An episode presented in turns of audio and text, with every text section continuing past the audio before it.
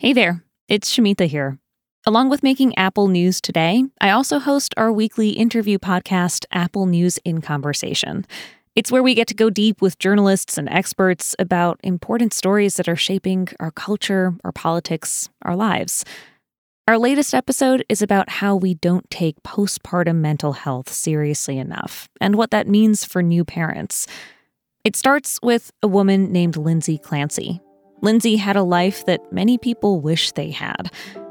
She lived with her family in a suburb outside of Boston, had a good job as a labor and delivery nurse at Massachusetts General Hospital, a husband, and three children, who she often posted about on social media a picture of the kids with their backpacks on the first day of school, in matching plaid outfits on Christmas, out for a run with one child in a stroller. She really had this picture perfect existence. That's New Yorker editor Jessica Winter, who recently wrote about this story.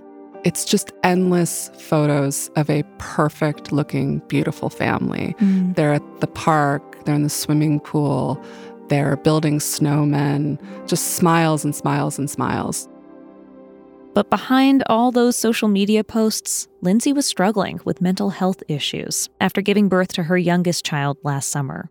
She was seeking help. She was on online forums talking about anxiety, depression, insomnia, lack of appetite. We also know that she went to at least two different psychiatric clinics seeking help for these symptoms. Over the course of about four months, Lindsay was prescribed at least 12 different medications.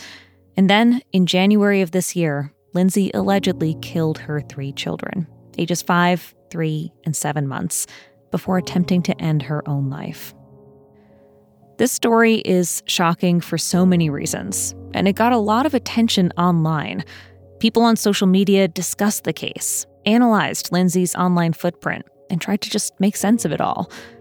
Jessica told me she got sucked into it too, and she wanted to understand why. Her best guess is so many mothers can relate to that feeling of being stranded, exhausted, and struggling with their mental health after having a baby. How scary, then, to think that Lindsay Clancy might exist somewhere on the spectrum of the postpartum experience. There is something horrifying and exceedingly rare, like what happened with Lindsay Clancy. And then on the other end of the spectrum, there are these incredibly common and difficult experiences that we don't talk about.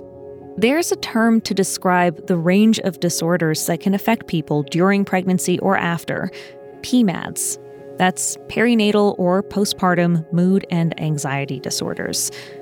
Lindsay Clancy was never officially given this diagnosis, but PMADs are significantly underdiagnosed and often undertreated.